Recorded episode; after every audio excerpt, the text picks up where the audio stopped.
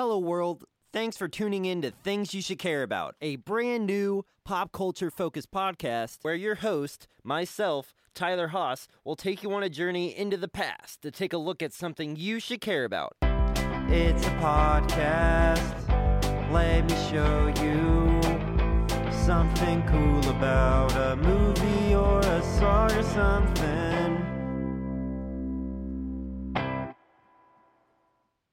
This week, we're going to be talking about one of my favorite albums of all time, the seminal debut record from classic rock icons, Boston. Released on August 25th, 1976, the album spawned three successful singles, with the epic anthem More Than a Feeling reaching number 5 on the Billboard Hot 100, with the other two singles, Long Time and Peace of Mind, also breaking the top 50. It went platinum during its first year, meaning that it sold 1 million copies. Since then, Boston has gone platinum 17 times, becoming one of the best selling debut records of all time, only behind Guns N' Roses' Appetite for Destruction. So, why did I want to talk about this album, out of the thousands of other classic records that have been released? What's so special about this admittedly cheesy rock album? Critics and opponents to Boston's debut like to put down its signature sound by referring to it as corporate rock, due to its glossy engineering and gorgeous pop hooks. Boston denouncers say it is the peak of just creating music that will sell, instead of the music being a genuine artistic statement.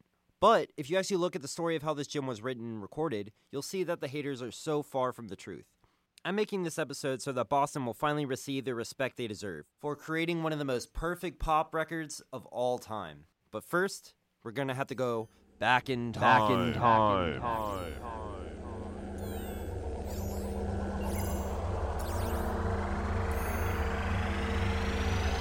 Let's take a look at what other music was coming out in 1976. The top selling albums of that year were Frampton Comes Alive, Peter Frampton's classic live record, Wings at the Speed of Sound by Paul McCartney's Wings, and the groundbreaking Songs in the Key of Life by Stevie Wonder. I'm definitely not trying to discredit the success of those artists. They all released great records that year. But they are all a completely different style to the sound that Boston created on their debut. If you look at the top singles of that year, it is pretty similar. The number one song of 1976 is Paul McCartney's answer to criticism from old bandmate John Lennon, Silly Little Love Songs by Wings. Other highlights from that year are Dancing Queen by ABBA, Play That Funky Music by Wild Cherry, and Bohemian Rhapsody by Queen. These are all amazing tracks, but beside from the third act of Bohemian Rhapsody, there's a surprising lack of the screaming guitars and ripping lead vocals that are so important to Boston's signature sound.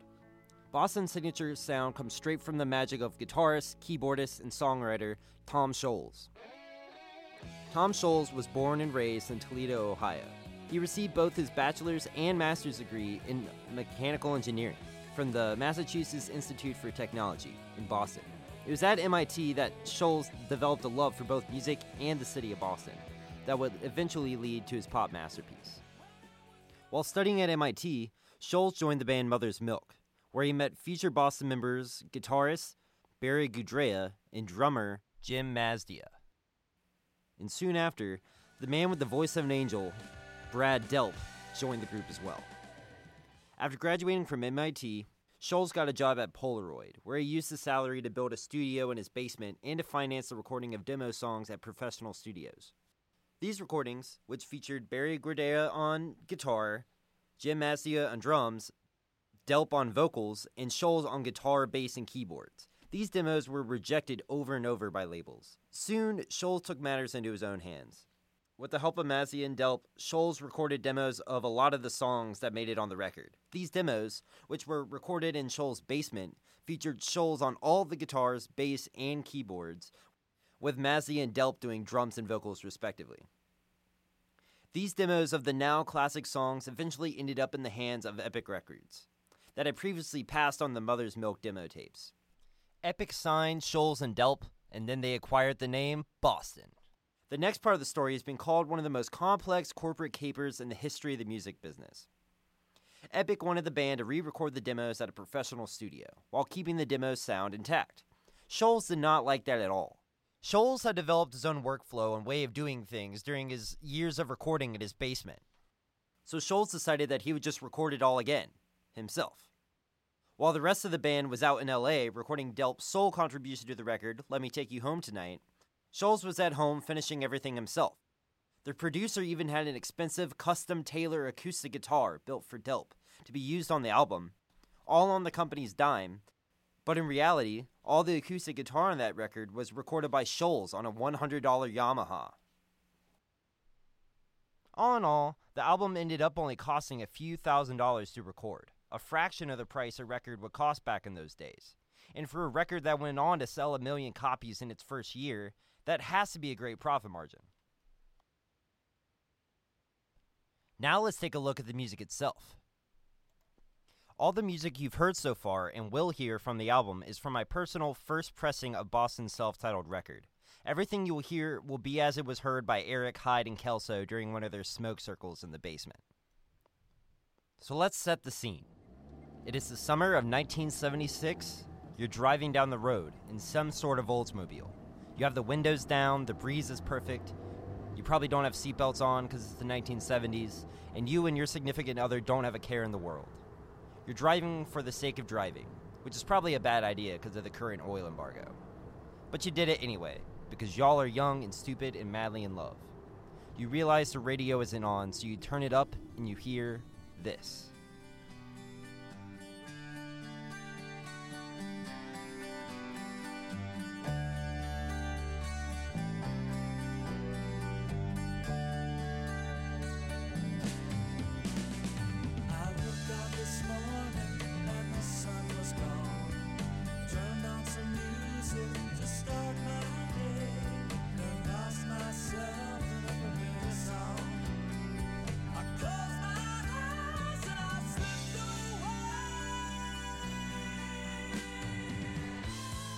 Magic, right?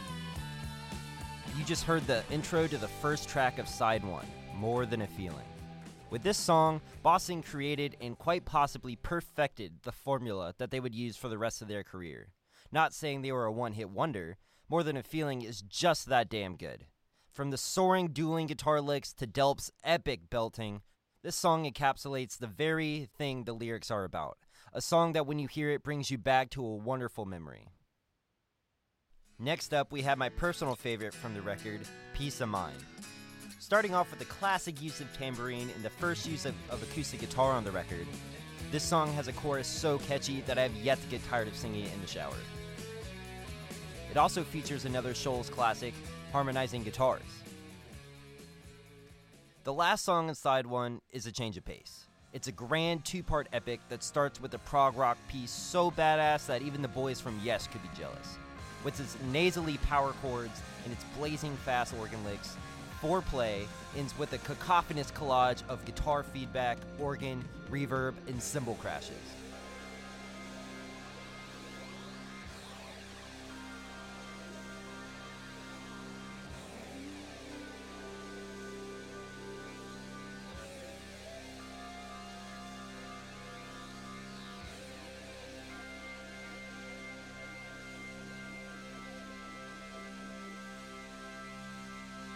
It all then drops out after a classical S suspended 5 chord in the organ part into a pensive organ section that leads perfectly into the perfectly bombastic intro for Long Time.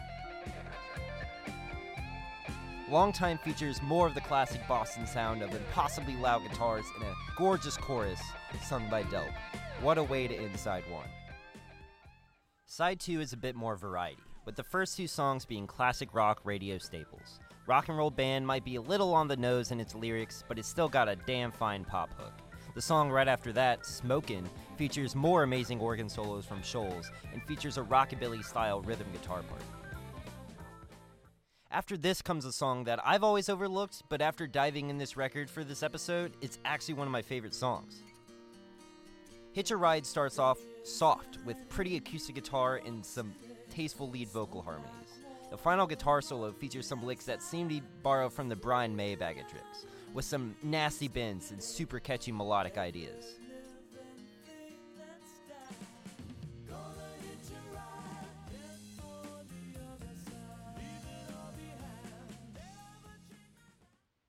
The last two songs of the record are fine, but kind of forgettable. Like, they're not bad or anything, but they're just kind of eh. With Something About You, featuring more dueling guitar harmonies during the intro, and the last track, Let Me Take You Home Tonight, which has a catchy chorus and a nice change of pace tempo wise. But I get this feeling whenever you walk by. I don't wanna down you. And with that, Boston created a rock and roll masterpiece whose legacy lives on to this day. Unfortunately, they were never able to reach those heights again. Their next record, Don't Look Back, and its eponymous single sold pretty well, but after that single, nothing else in their catalog pulled off the magic from their first record. After lineup changes, difficulty from disagreements of rights to songs with labels and previous band members, and the eventual death of vocalist Brad Delp, the magic seems to have ended with their first self titled record. But to me, that's okay. Boston put more heart and soul and goddamn rock and roll in the one album than most do in their entire career. Scholz and Crew set a standard for guitar music that bands like Weezer and The Darkness would not be able to exist without. It's one of my favorite records. I hope after today, you grow to love it too.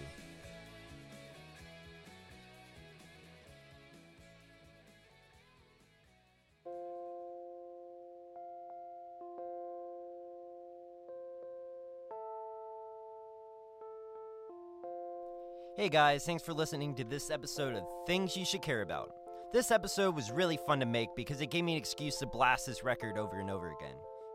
If you enjoyed what you heard, please subscribe to us on whatever service you are listening on so you don't miss out on any upcoming episodes. You can also follow us on the Things You Should Care About Facebook page. And again, thanks for listening.